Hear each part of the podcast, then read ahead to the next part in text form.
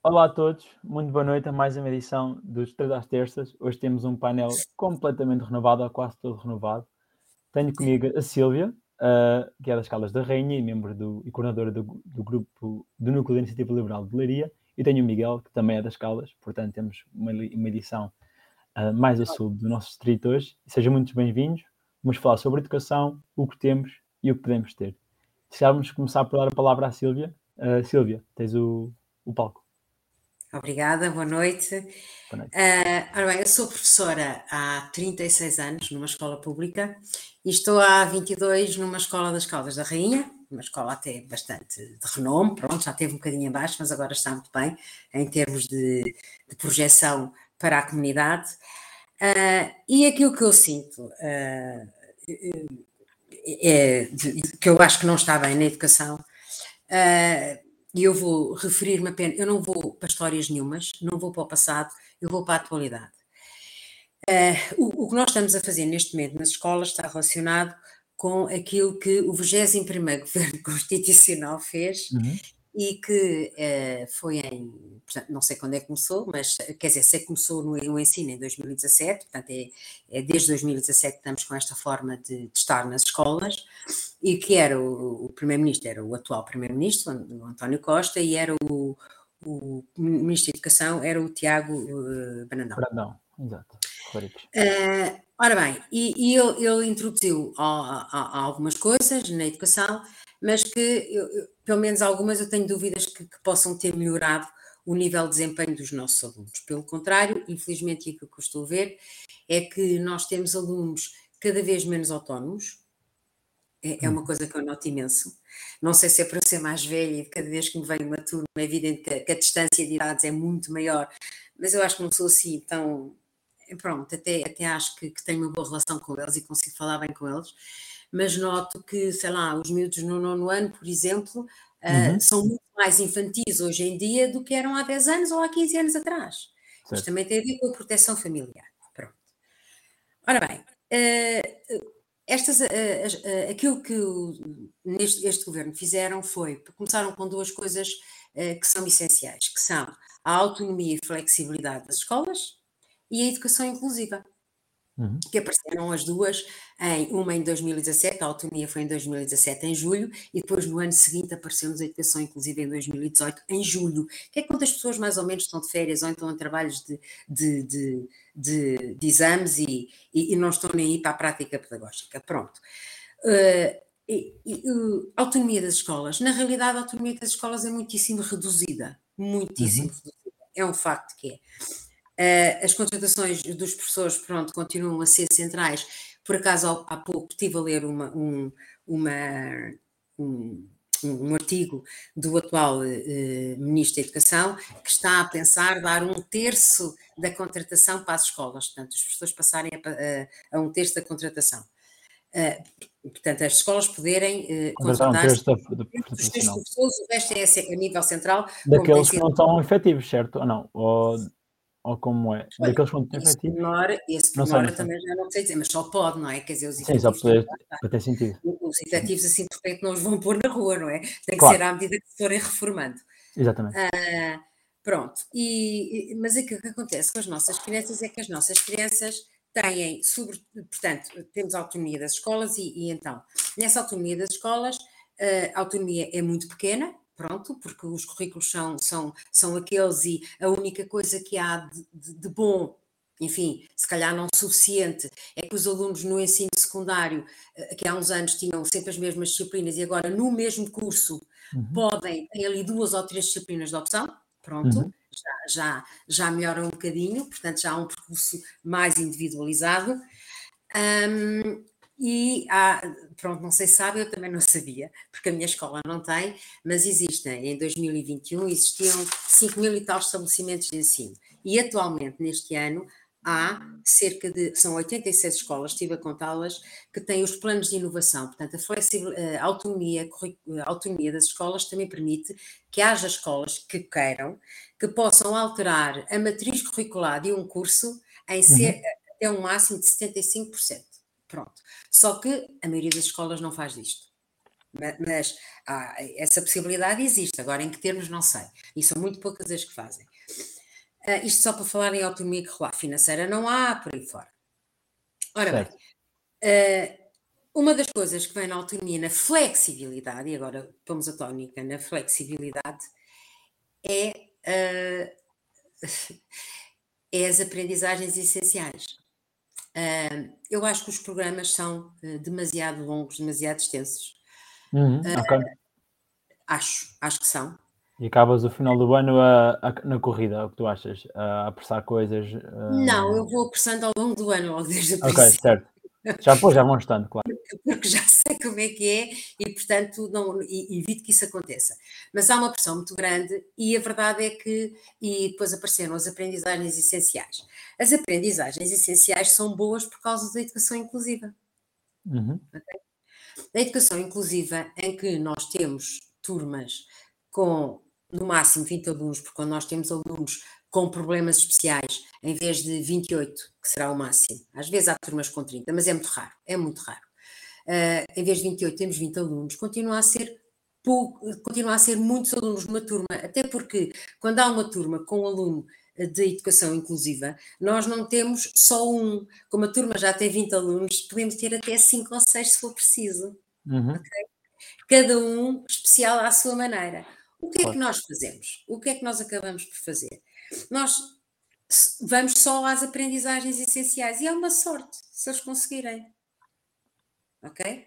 Uhum. Porque não é possível falar tanta coisa e dizer tanta coisa que é difícil muitas vezes uhum, para que todos possam compreender. E nós todos estamos a diminuir o nosso nível de exigência. Uhum. Ok? Isso é uma coisa que se nota muito. Eu já tive a oportunidade de dizer uma vez a uma turma de um 12 ano, se só uma vez, tipo, porque eles queriam um 18, claro, eles querem todos grandes notas. Eu pensei, pá, um 18 na minha altura era assim um aluno muito, muito, muito, muito, muito bom e, e, e pensa para mim, este, este miúdo não é muito, muito, muito, muito bom. Antigamente era um 16 ou um 15 sim. e agora... Até pela pressão do, sim, do, mesmo os exames também mudaram, a, a, os exames mudou a sua própria natureza e, e agora é mais fácil ter muito boa nota do que era há uns anos atrás, obviamente. É, é fácil comparar as Pedro, médias. Desde a pandemia, os exames passaram a ter questões de opção. Não é de opção, eles têm, os miúdos têm que fazer é, todas, mas é, é classificada a melhor. Sim, sim, eu sei, eu sei. Isso começou com a pandemia, mas é para continuar. Certo. certo. Tá, portanto, quer dizer, nós temos que arranjar maneira, de alguma forma, de os passar a todos. Pronto, mas isto é verdade. E isto, isto é um certo. bocado o que acontece. Depois, Uh, portanto, nós estamos a diminuir o nosso nível de exigência e isso é notório. Uh, querem muito que, que, que, nós façamos projetos, querem muito que nós vamos que saímos com os alunos para a rua, eles, pretende-se, mas vocês já viram um horário de um aluno normal, um, um, aluno, um aluno qualquer, normal, pronto, um aluno qualquer, tem pelo menos, tem, os, os miúdos têm no máximo, até o 11 ano, no máximo têm duas tardes livres. Eles entram às 8 e meia, tem uma hora ou duas do almoço e depois há dias que saem às quatro e meia, outros às cinco e meia, outros às seis e meia. E tem duas tardes livres.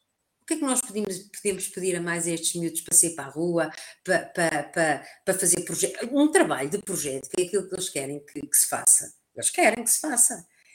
Mas implica muitíssimo tempo, das duas uma. Ou damos o programa, e já, já de si já é só aprendizagens essenciais, ou então de uhum. facto não damos o programa, mas nós fazemos por dar o programa, é uma opção, acho eu. Não sei até que ponto é obrigatório, não consegui ver nada sobre isso, mas é desejável que se dê, porque no final nós temos um documento em que temos que preencher se demos ou não o programa todo.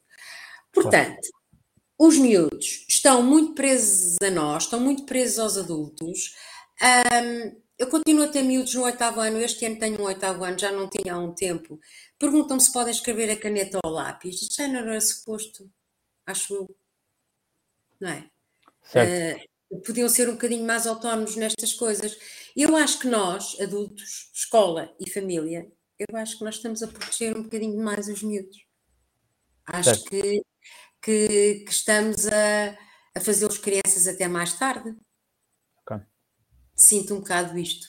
Certo, eu estou a trabalhar não é, todos os dias, passam passam pelas mãos, não é? E vive com isto. Se calhar não estavam a esperar que dissesse uma coisa destas, mas eu, eu, eu perguntei a alguns colegas meus quais, é os, quais são os problemas maiores para os alunos. Os alunos é ter um, um horário escolar excessivo. Uh, a escola hum, às vezes oferece, oferece clubes, oferece certo. não sei o quê. Os miúdos não vão porque os clubes ou são às seis e meia, ou vão-lhes ocupar a única tarde ou uma das únicas tardes livres que eles têm, mas quais vão para o clube da escola? Então não têm mais que fazer, não têm que estudar, não têm que estar com amigos, não têm que brincar. Certo, descansar. Pronto. Certo. Depois, o trabalho cooperativo entre professores. Uh, mete-se outro problema, cada um tem o seu horário. Nós não temos, na maioria das escolas, e na minha não há, um, uma tarde, esta tarde vocês vão uh, trabalhar com os vossos pares. Isso não existe. Uhum. E depois querem trabalho entre nós. Nós às vezes fazemos umas reuniões assim mais ou menos informais entre nós, mas quer dizer, mas não, é, não, é, não era assim que deveria ser. Claro. Uh, portanto, eu acho que os alunos sabem cada vez um bocadinho menos. Eu acho que em termos de comportamento, certo. apesar de tudo, melhores. Uhum, certo. Acho que o comportamento está a melhorar. Os alunos, apesar de tudo, são mais, se calhar mais educados, não serão todos, mas na maioria, eh, essa parte estão a, a melhorar e pronto, uhum. e o resto. Okay. E o resto. Ok, obrigado, obrigado Silvia, pela tua intervenção. Obrigado pela tua intervenção inicial. Foi bastante. Foi foi uma intervenção em primeira mão, não é? Dos problemas que tu, Tá, que tu estás a sentir uh, na tua sala de aula e os teus colegas também. Também tenho uma mãe Sim. que é professora em casa e, portanto. Um, e é parecido? É certo. Uh, já muitos anos que eu passo lá dela, portanto, sim, são, não são coisas novas que eu tenho ouvido. Uh, especialmente também na carga burocrática, também é uma grande dose. Acho que sim, uh, nem tive que falar nisso, a carga burocrática dos miúdos têm inclusão é uma coisa Passam brutal. É 50% na é escola, 50% depois os professores em casa a fazer a carga burocrática por trás. Mas sem entrar aí, Miguel, força, o palco é teu.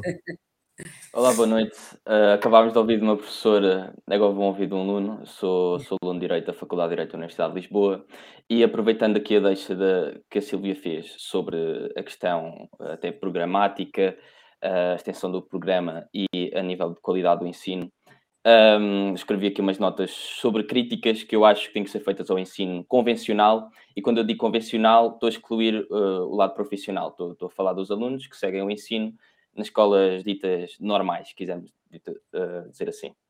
Um, para mim, hoje em dia, o ensino é demasiado teórico, mesmo nas ciências, quando, quando os alunos têm aulas em laboratórios, têm aulas um bocadinho mais práticas.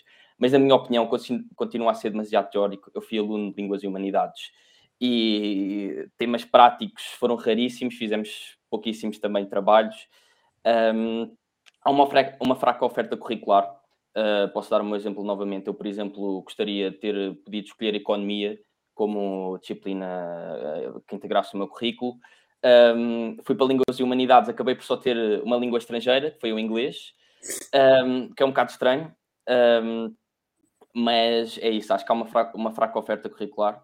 Um, e o ensino hoje em dia também não prepara o aluno para a vida real. Nós não, não sabemos, saímos do 12 segundo, uh, mais uma vez, quem, quem, quem ingressa no, no ensino convencional sai do 12 segundo sem saber absolutamente fazer nada, se não, se não for ensinado pela família, em casa, com os pais, etc. Uh, ah, não, sabe, não sabe ter uma profissão, não, não, não sabe, além de profissão, não sabe encarar a vida real, não sabe depois vai trabalhar, vai pagar impostos, que impostos paga, etc não tem uma noção do que é o mundo real, aquilo é um mundo, não vou chamar ficcional ou utópico, que passa na, na escola, mas também claramente uh, não é real.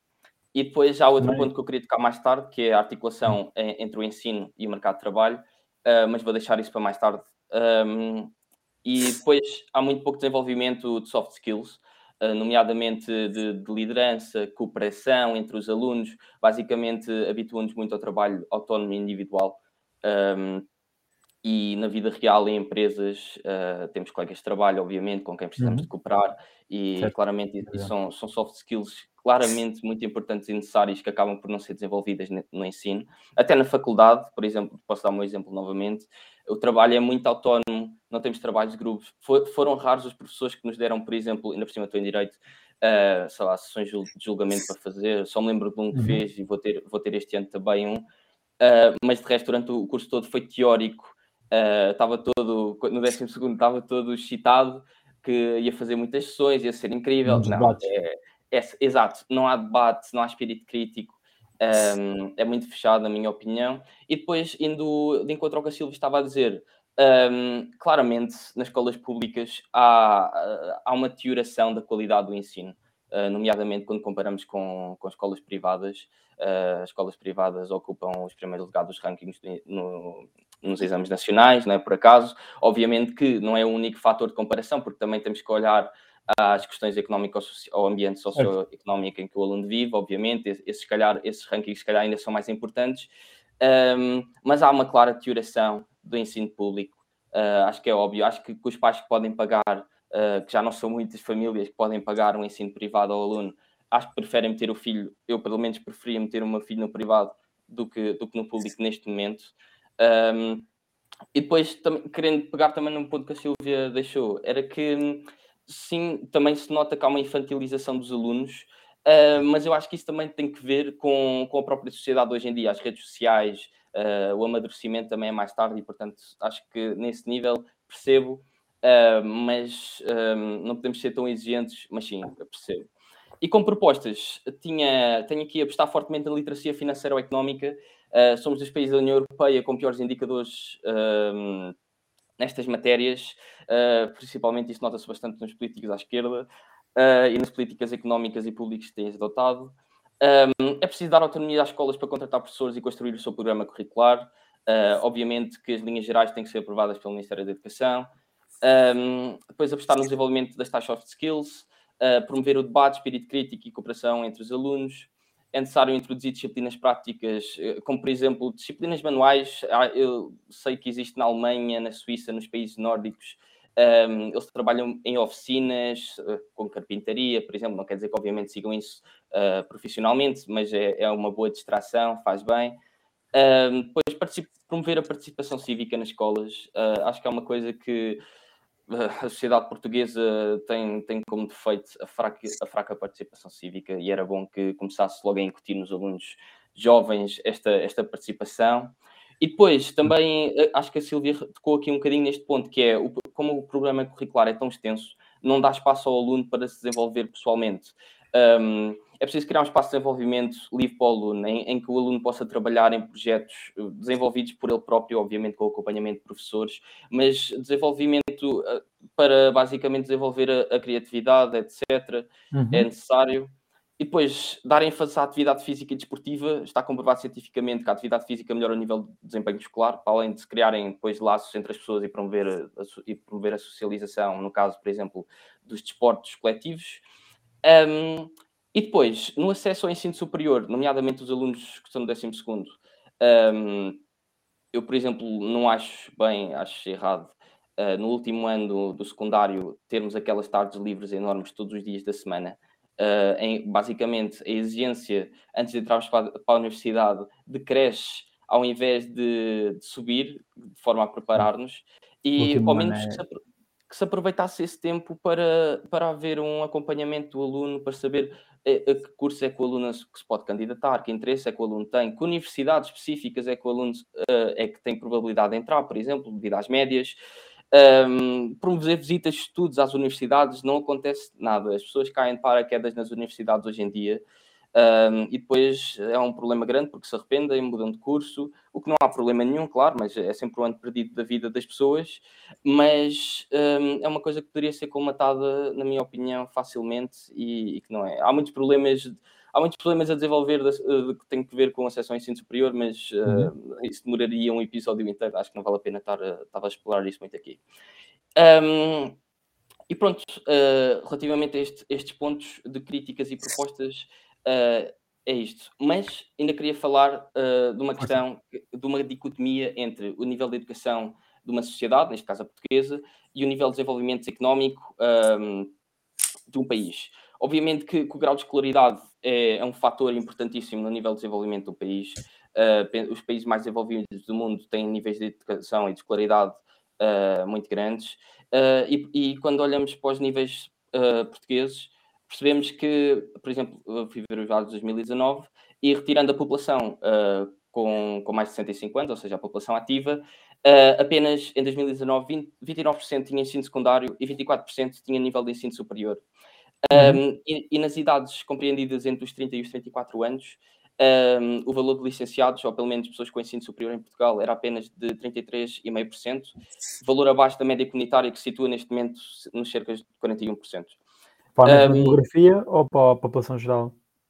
Não, neste caso uh, eu falei da população ativa em primeiro lugar e depois da, população ativa uh, nas idades compreendidas entre 30 certo. e 34. Então a, média da União Europeia nessa idade é, 30, é 40 e tal por cento? É 40, 41% neste okay. momento.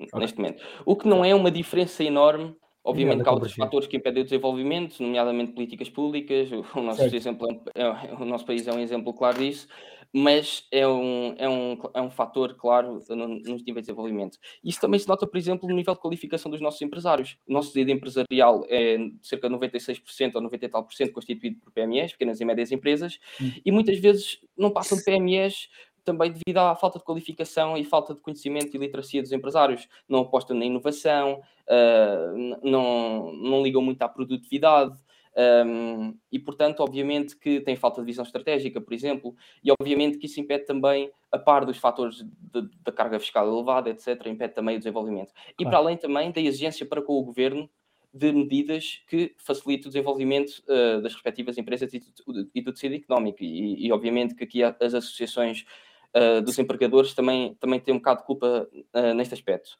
E para terminar, queria só referir que, por exemplo, o sistema suíço e alemão, e nomeadamente também dos países nórdicos, austríaco, também penso que funciona, funciona desta forma.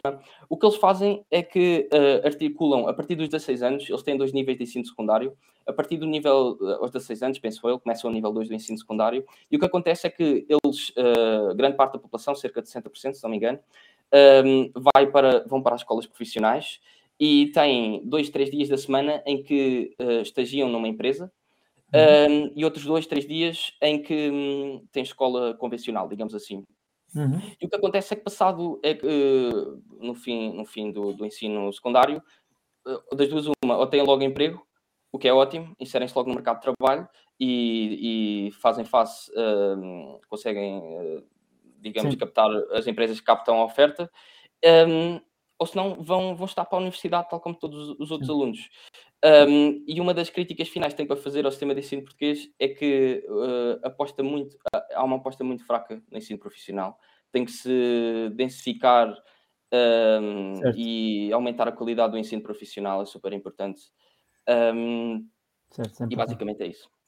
Não, é verdade, só deixar uma nota que, pronto, que a economia alemã pelo menos também tem uma grande capacidade de absorção dessas pessoas, mas eu concordo contigo também a especialização numa idade mais terra não, não, não tira o mérito a ninguém, né?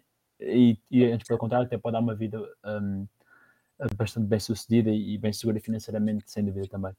Eh, eu só deixar uma nota agora, passando nesta parte e, e pegando também no, no que vocês dois disseram, obrigado, acho que os dois complementaram bastante bem. Eu estava a minha, a minha parte para falar também do, do, do, que se faz, do que se faz lá fora, pronto, do que se faz Posso no... só, eu estou a interromper, Pedro, eu sei, mas eu posso só dizer aqui uma coisinha ou duas relativamente ao que o Miguel disse, ou deixe-te falar primeiro. Força. É, é, é, é assim, aqui, Miguel, nós, nós também, no fundo, temos dois níveis de ensino secundário, até temos mais, é disso que eu estava a procurar, os cursos artísticos, não sei o quê, mas eu não estou dentro disso. Nós temos o profissional e temos o secundário Exato. de ensino escolar. Eu diferenciei isso, o ensino convencional, ah, o ensino profissional. Chamei... Ensino... Sim, sim, o que eu chamei ao ensino convencional era o ensino, digamos, normal. Eu estava a chamar ensino normal. Era aquilo que vai para o acesso pelos exames normais, para Exatamente. acesso à Exatamente. faculdade em que não deixem escolher como O nosso ensino profissional não, não tem de facto tanto tempo nas empresas como tu disseste que, que teriam Sim. na Suíça e na Alemanha, mas nós temos os cursos profissionais que depois, eu, eu nunca dei, eu nunca dei cursos profissionais, só dou regular, mas uhum. eles no final do ano têm ali três ou quatro meses em que vão estar, estar a estagiar em empresas. Sim. Pronto. Sim, mas por vezes Alguns não é um estágio muito efetivo.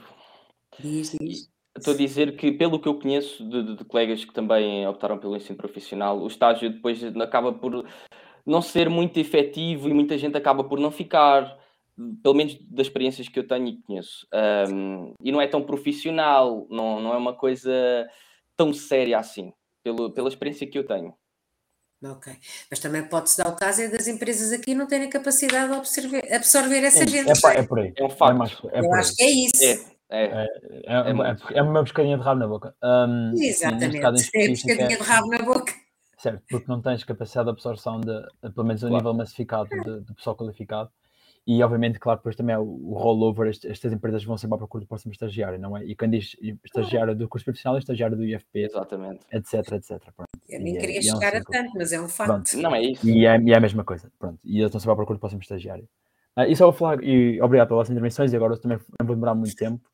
Ahm, eu vou falar também um pouco de como eles chamam de país, no país onde, eu vivo neste momento, que é a Holanda, ah, e explicar que hum, algumas das propostas que nós temos no programa específico da IEL e a forma como nós vi- visionamos o, o nosso sistema de educa- educativo, em grande parte é aplicado aqui nos Países Baixos. Um, e, e, obviamente, e deixar uma nota inicial, obviamente, e pegando o que o Miguel disse, obviamente nós temos de ter um caminho de convergência um, para com os países europeus. Nós, obviamente, partimos de uma base muito baixa, especialmente depois dos anos da, herança da,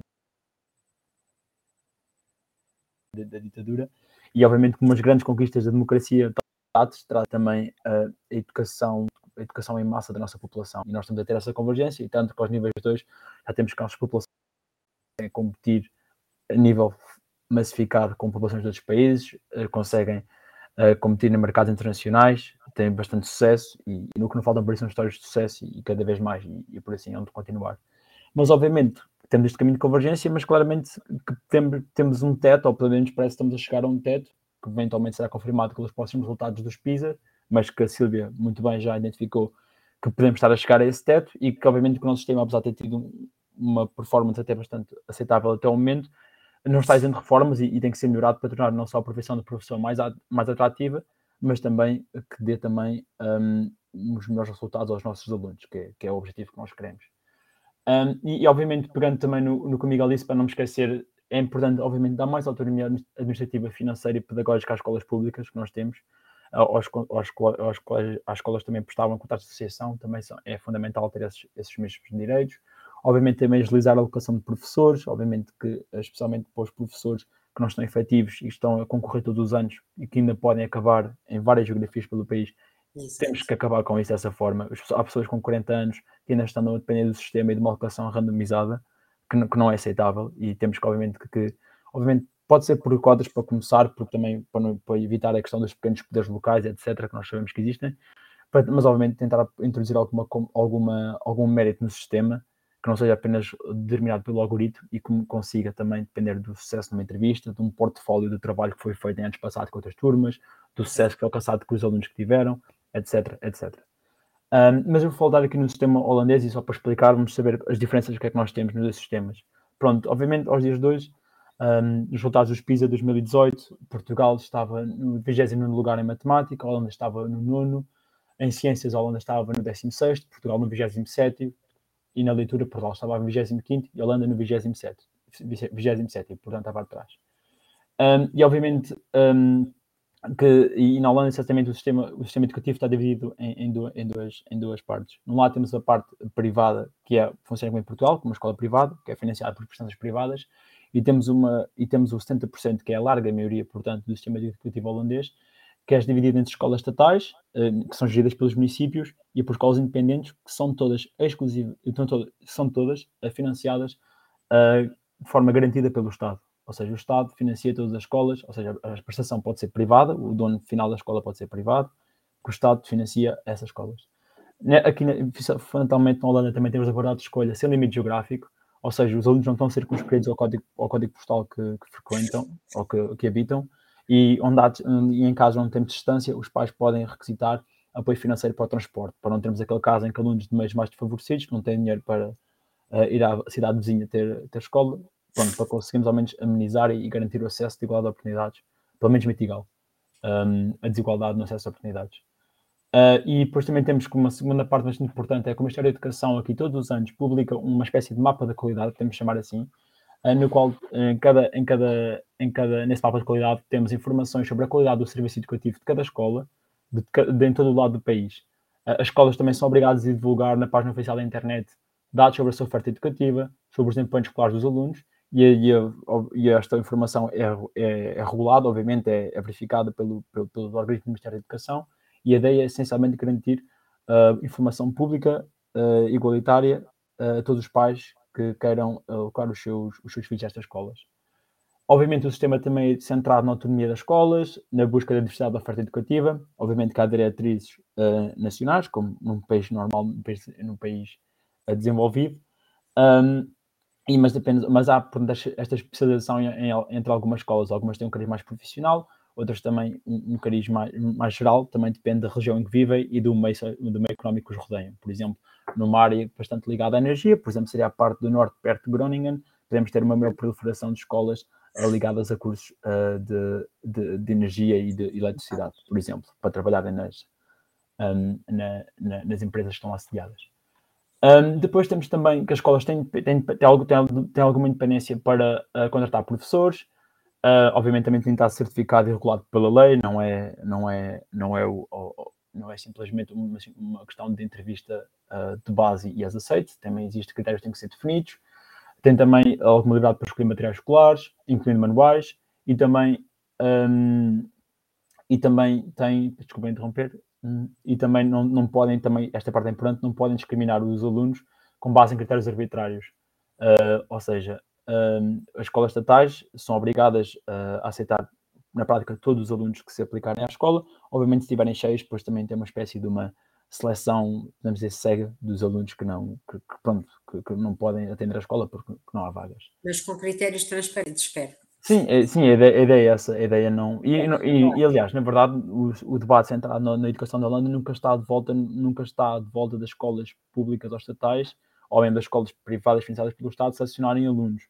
O debate é que está mais centrado até numa questão diferente, está centrado até mais na alguma segregação que existe, porque acontece são países com grande, grande uh, diversidade cultural e, e, e também resultado da imigração forte que tem e continua a ter, e acontece que muitas das comunidades que se formaram, depois também é normal que populem mais as escolas um, hum, da sua área residencial, e portanto, quando se vai dar, ao final de contas, vai-se ver que também são as, as, comunidades mais pobres e pronto, com, com menos também tradição cultural de irem, de irem à escola, de alojar tanta escola, e pronto, e o debate está mais centrado em considerar as pessoas dessas comunidades um, para os resultados educativos que as outras escolas a nível nacional têm, têm tido ao longo dos anos. Ou seja, nunca, a questão nunca passa de escolas negarem alunos, mas mais de Sim. conseguir garantir uma diversidade, porque o que acontece é que os pais mesmo é que escolhem também juntar os alunos dentro de em, em que temos uma maior harmonização étnica, temos de dizer assim.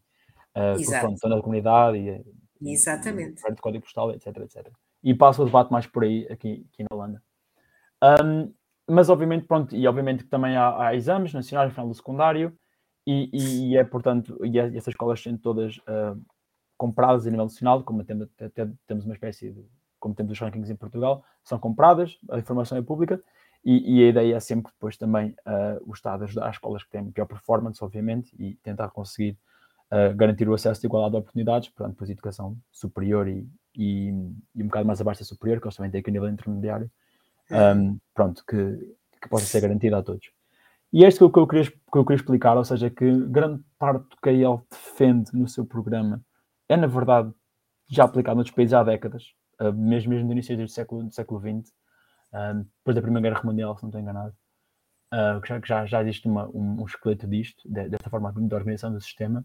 Não é revolucionário, aliás, aqui é o status quo, só quero explicar que em Portugal a prestação da educação não tem que ser, não tem que ser sempre pública, a alocação de professores não tem que ser sempre centralizada, não precisamos ter só o gabinete de Lisboa a mandar nas nossas escolas, um, que existe, existe que as escolas também têm pessoas competentes, que conhecem a realidade que as rodeia e, e conseguem um, e que conseguem também definir o que é melhor para a sua comunidade ou, ou atender às melhores necessidades da, da, sua comunidade. E, portanto, também devemos considerar isto para, para o nosso país e, e, escolher o que resulta bem e o que não resulta tão bem, tentar aplicar. Um, da, da, minha parte, é, é isto que eu tinha a dizer. Vocês têm algum comentário mais para, para terminar? Eh, o, o Joaquim faz ali uma pergunta a educação inclusiva seria interessante se houvesse condições para existir, de facto, inclusão, nomeadamente recursos humanos especializados nas necessidades especiais das pessoas a integrar. Pergunto lá, vai havendo, nunca o suficiente, uhum. vai-se fazendo por isso, há professores do ensino especial que, que dão apoio, há os tutores que dão apoio, há o Agora há mais do que antes mas esses alunos continuam na sala de aula, às vezes com coadjuvância, se forem problemas muito graves, há coadjuvante, portanto eu posso estar a dar a aula à, à turma e posso ter lá um colega meu uh, sentado ao lado desse aluno, uh, nunca me aconteceu, mas, mas acontece com frequência, acontece. Uh, um, a ajudar. Portanto, quer dizer, vai-se tendo, vai, eu acho que nós fazemos todos um esforço para que as coisas funcionem. Uhum, a verdade claro. é esta. Uh, mas há aqui algumas falhas, e para, eu digo-vos, para mim o pior é mesmo o horário excessivo que os miúdos têm, porque se os miúdos não tivessem tantas disciplinas, ou tivessem menos horas, e, e, e se os programas, uh, os programas podiam ser os mesmos, porque também já não são assim por aí além, pronto, com estas aprendizagens essenciais. E quer dizer, nós podíamos fazer uma, uma educação, e com menos alunos por turma, nós conseguíamos fazer uma educação muito mais individualizada. Uhum. Mas com tantos alunos por turma, com tantas disciplinas que eles têm, eles depois também não têm horário, nem nós. É assim, nós temos, por exemplo, 22 horas ou 24 letivas, depois temos as horas de escola. Ok, mas só que essas horas é uma hora aqui, outra hora lá, também não é. Olha, esta tarde, estas horas, é para tu trabalhares com, com esta turma. É uma hora aqui, outra hora lá, é furos pelo meio, percebem? Pronto, uhum. não. Certo. Há aqui uma organização que poderia ser, ser bem melhor. Certo.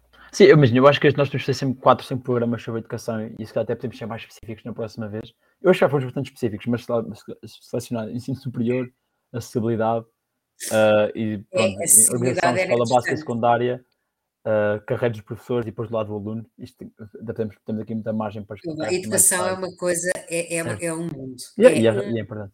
Pronto. E oh, oh, Miguel, queres também dar alguma nota final? Sim, só para fechar, também aproveitar aqui um, o comentário do Joaquim uh, há bocado pode não ter ficado claro. É isso, eu acho que necessitamos de incluir o setor empresarial um, ehm, nas escolas, incluir no sentido de que uh, temos que preparar os alunos e dizer, meu caro, tu não vais chegar aqui para sempre, efetivamente vais sair da, da, da escola ou da universidade e vais ter que ir trabalhar, nomeadamente para uma empresa ou para a administração pública, mas na maior parte dos casos, 90% dos casos para empresas e portanto é essa falta de preparação entre mundo, entre escola uh, e mundo real, essa dicotomia completamente uh, esquecida uh, do mundo real que tem, tem, tem que estar lá incluída e uhum. infelizmente não está. Ok. Não está, não, senhora. Certo. É, imagino, eu faço as minhas palavras as vossas. Um, Igual. Não tenho nada a acrescentar por hoje. Acho que hoje foi, foi um bom programa e acho que foi bastante elucidativo. Eu espero que tenham gostado a quem esteve em casa. Quero agradecer aos dois uh, por terem estado aqui hoje e espero que venham muitas mais vezes. Uh, a todos uma boa noite. Igualmente, boa noite e gostei muito. Adeus, boa noite. Um abraço.